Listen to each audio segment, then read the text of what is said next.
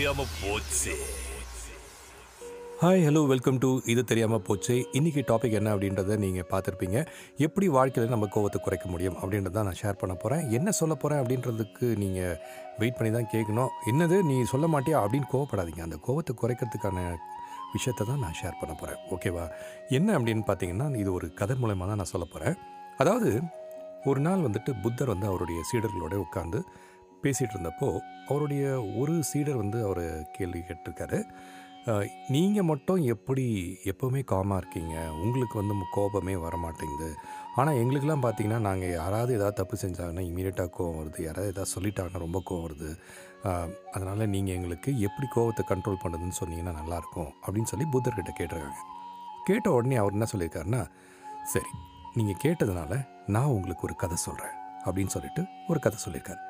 அந்த கதை என்ன அப்படின்னு பார்த்தீங்கன்னா ஒரு கிராமத்தில் நிறைய பேர் வாழ்ந்துட்டு இருந்த ஒரு இடத்துல வந்துட்டு ஒரு அம்மா மட்டும் வந்து ரொம்ப ஃபேமஸாக அதாவது எப்படி அப்படின்னா எதுக்கெடுத்தாலுமே கோவப்பட்டு எல்லாருக்கிட்டையும் எரிஞ்சு எரிஞ்சு விழுவாங்களாம். எந்த ஒரு விஷயமானாலும்.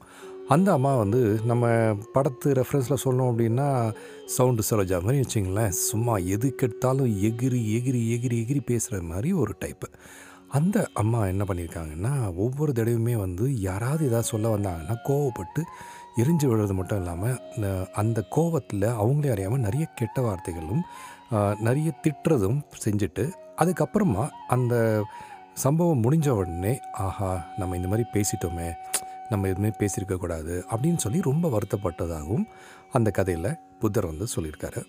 சொன்ன உடனே அதுக்கப்புறம் வந்து ஒரு நாள் இதே மாதிரி தான் யாரோ வந்து பேச வந்தோடனே இந்த அம்மா கோவத்தில் காய்ச்சி மூச்சின்னு கத்திட்டு அவங்கள திட்டிட்டு அமுச்சிட்டாங்களாம். அமுச்சிட்டு பயங்கரமாக என்னடா இப்படி பண்ணிட்டோம்? அப்படின்னு சொல்லிட்டு ஒரு ஒரு மணி நேரம் கழித்து ரொம்ப சோகத்தோடு உட்காந்துக்கிட்டு யோசித்து பார்த்துருக்காங்க.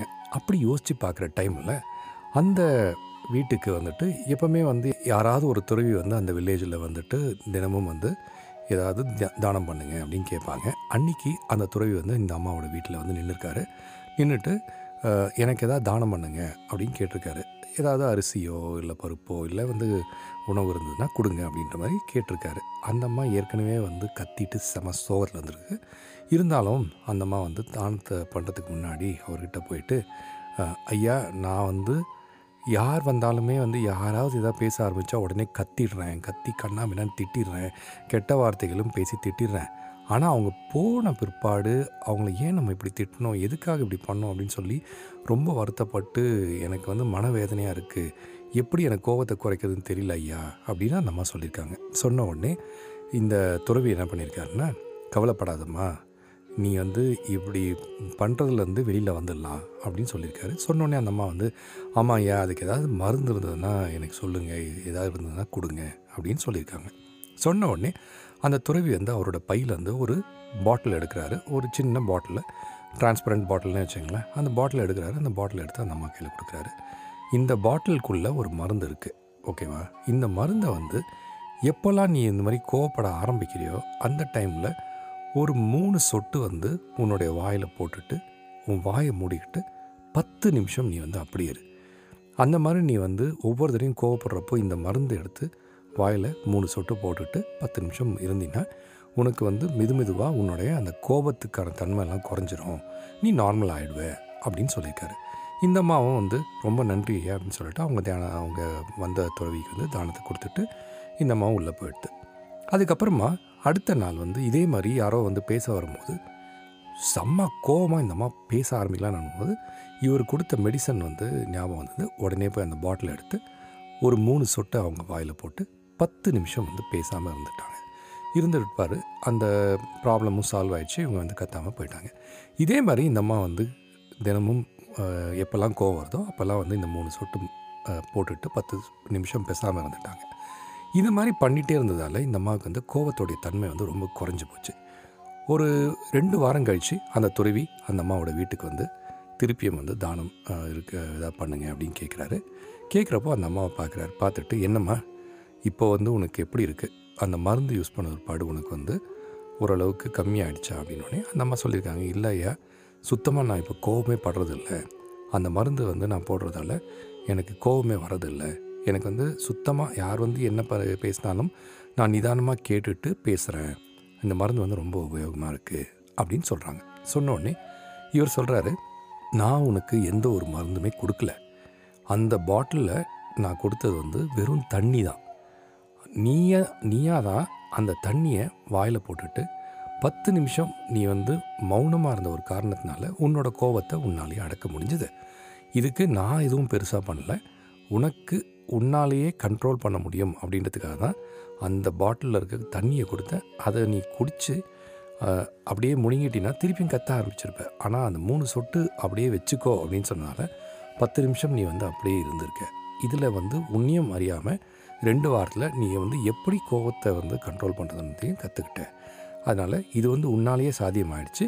நீ அதனால் இனிமேட்டு இதையே வந்து ஒரு மருந்தாக வச்சுக்கிட்டு நீ வந்து ஃபாலோ பண்ணலாம் அப்படின்னு சொல்கிறார் இந்த கதையை தான் வந்து புத்தர் வந்து அவருடைய சீடருக்கு சொல்கிறார் இந்த கதை மூலிமா புத்தர் வந்து அவரோட அவருடைய சீடருக்கு சொன்ன விஷயம் என்ன அப்படின்னு பார்த்தோன்னா நம்ம வாழ்க்கையில் இன்னிய வாழ்க்கையில் நம்ம வாழ்கிற வாழ்க்கையில் பார்த்திங்கன்னா எல்லாருக்குமே எந்த விதமான ஒரு விஷயத்தையும் வந்து பொறுமையாக கையாள வேண்டும் அப்படின்றது இப்போ ஓடி போயிடுது. எல்லாமே ஃபாஸ்ட் ஃபார்வர்ட் லைஃப்ன்ற மாதிரி இருக்கும்போது நம்மளுடைய ரியாக்ஷன் தான் ஃபஸ்ட்டு வருது. ஓகேவா திங்கிங்கை விட ரியாக்ஷன் ரொம்ப ஃபாஸ்ட்டாக வரதால கோபமும் ஜாஸ்தியாக வருது.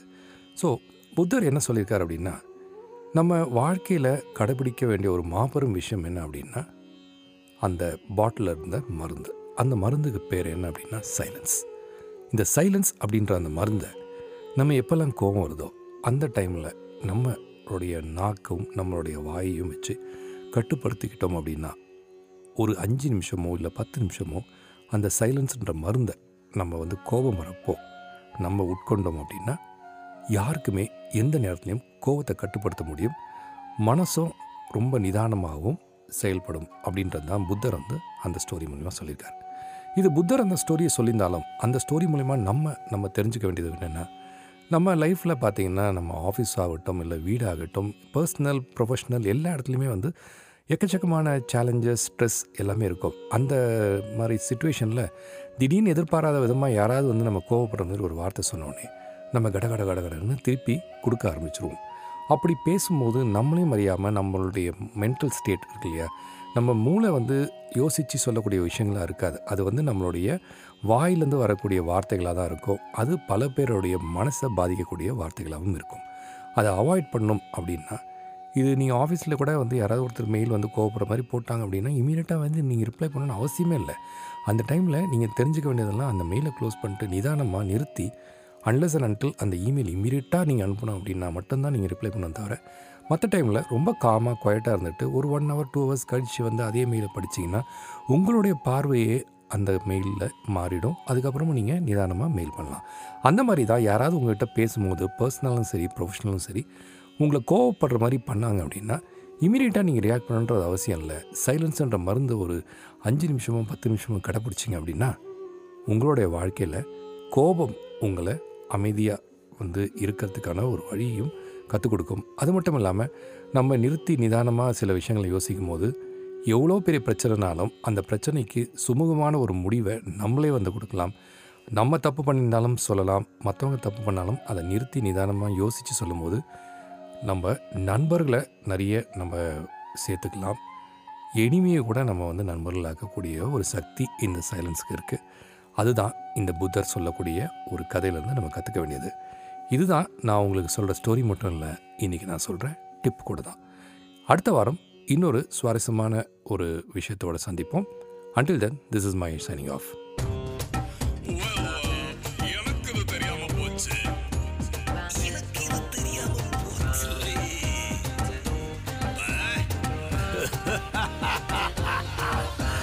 இது தெரியாம போச்சு.